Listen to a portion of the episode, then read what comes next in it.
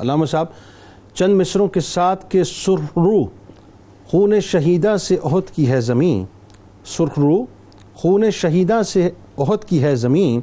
چومنے اس سرزمین کو آتی ہے خلد برین اور استقامت دیکھ کر ان کی فرشتوں نے کہا، آفرین، صد آفرین صد آفرین۔ مصطفیٰ پہ جان لٹانے کا ہنر تھے جانتے۔ وہ کہ جو شامل رہے تھے زمرائے اہل یقین ان پہ باقی کوئی بھی الزام رکھا ہی نہیں۔ نوری نوری مرقدے حمزہ پہ جب ڈالی نظر خود بخود جھکتی گئی ساجد میرے دل کی جبین۔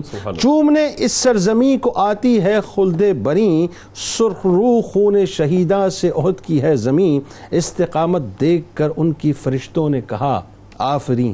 صد آفرین صد آفرین اچھا اب جس پہاڑ ظاہر ہے جو پہاڑ پشت پہ ہے جسے آپ عہد کا پہاڑ کہتے ہیں اس کی محبت مسلمانوں سے اور پھر مسلمانوں کی محبت اس سے اور اس کے سائے میں صحابہ کرام رضوان اللہ تعالیٰ علیہ مجمعین کی جو وارف تگی اور جو عشق سرکار علیہ السلام سے نظر آ رہا ہے۔ ذرا اس بارے میں بتائیے اور لوگوں کے ذرا عشق کو گرمائیے۔ بہت شکریہ۔ غزوہ عہد کی جو وجہ تسمیہ وہ عہد پہاڑ کی وجہ سے اس کو کہا جاتا ہے۔ اور مدینہ منورہ میں اگر آپ مسجد نبی سے روانہ ہوں تو تقریباً آج کل کے اعتبار سے ساڑھے چار کلومیٹر کے فاصلے میں تقریباً یہ موجود ہے۔ اور اہل محبت وہاں جاتے ہیں زیارت بھی کرتے ہیں۔ اور اس پہاڑ کے بارے میں جو خاص طور پہ بات ہے وہ یہ ہے کہ نبی مکرم صلی اللہ تعالیٰ علیہ وآلہ وسلم عہد پہاڑ پہ تشریف لے جایا کرتے تھے۔ اللہ۔ اچھا یہ تو شہدہ عہد کا معاملہ تو بات کا ہے نا لیکن حضور صلی اللہ تعالیٰ علیہ وآلہ وسلم پہلے بھی تشریف لے جایا کرتے تھے۔ اس پر میں ایک دو باتیں عرض کروں۔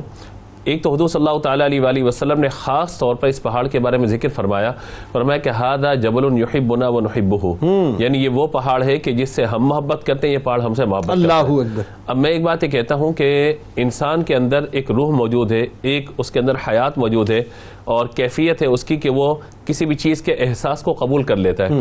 کیا پتھر کے اندر یہ کوئی حص موجود ہے کہ وہ کس کی محبت کو قبول کرے یا رد کرے؟ تو آپ اندازہ لگائیے کہ احد پہاڑ کے حوالے سے نبی مکرم علیہ صاحب وسلم کا فرمانا کہ یہ پہاڑ ہم سے محبت کرتے ہیں ہم اس پہاڑ سے محبت کرتے ہیں۔ اور اس پہاڑ کو جنتی پہاڑوں میں جو چار پہاڑ شمار کیے گئے ان میں اس پہاڑ کو شمار کیا گیا۔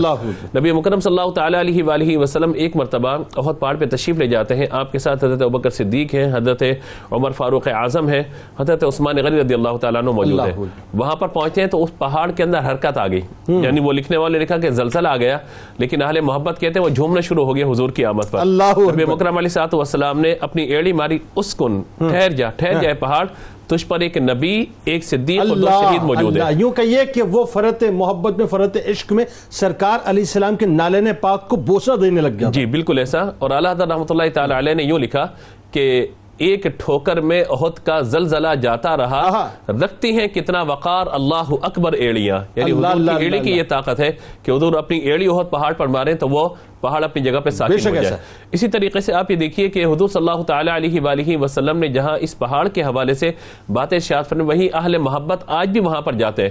اور سب سے بڑی بات یہ ہے کہ اس جگہ پر حضور صلی اللہ تعالیٰ علیہ وآلہ وسلم کے چچا حضرت سید الشہداء امیر حمد رضی اللہ تعالیٰ عنہ تشریف فرما ہے آپ کے ساتھ۔ دیگر صحابہ کرام علیہ مردان جو شہید ہوئے وہ وہاں تشریف فرما ہے حضرت سیدنا امیر حمد رضی اللہ یہ تعالیٰ عنہ بات آپ نے نکالی ہے تو ذرا تذکرہ مکمل بھی فرما دیجیے کہ سرکار علیہ السلام ایک تو یہ کہ ہر برس تو جاتے ہی تھے ہر بدھ کو بھی جایا کرتے ہر بدھ کو بھی جایا کرتے تھے اور ہر برت بھی تشریف لے جایا کرتے تھے۔ اس کے ساتھ ساتھ یہاں پہ میں یہ بات خاص طور پہ عرض کرنا چاہتا ہوں کہ لکھا گیا ہے عہد کی سیرت لکھنے والوں نے کہ جب نبی مکرم علیہ صاحب وسلم نے ان کی تدفین فرما دی دعا فرما دی اور حضور صلی اللہ تعالیٰ علیہ وآلہ وسلم اس دنیا سے تشریف لے گئے اب بھی شہدائے احد کی یہ شان ہے کہ اگر وہاں پر آ کر کوئی انہیں سلام کرتا ہے اللہ وہ قیامت تک اس کے سلام کا جواب دیتے رہتے ہیں۔ اللہ اکبر۔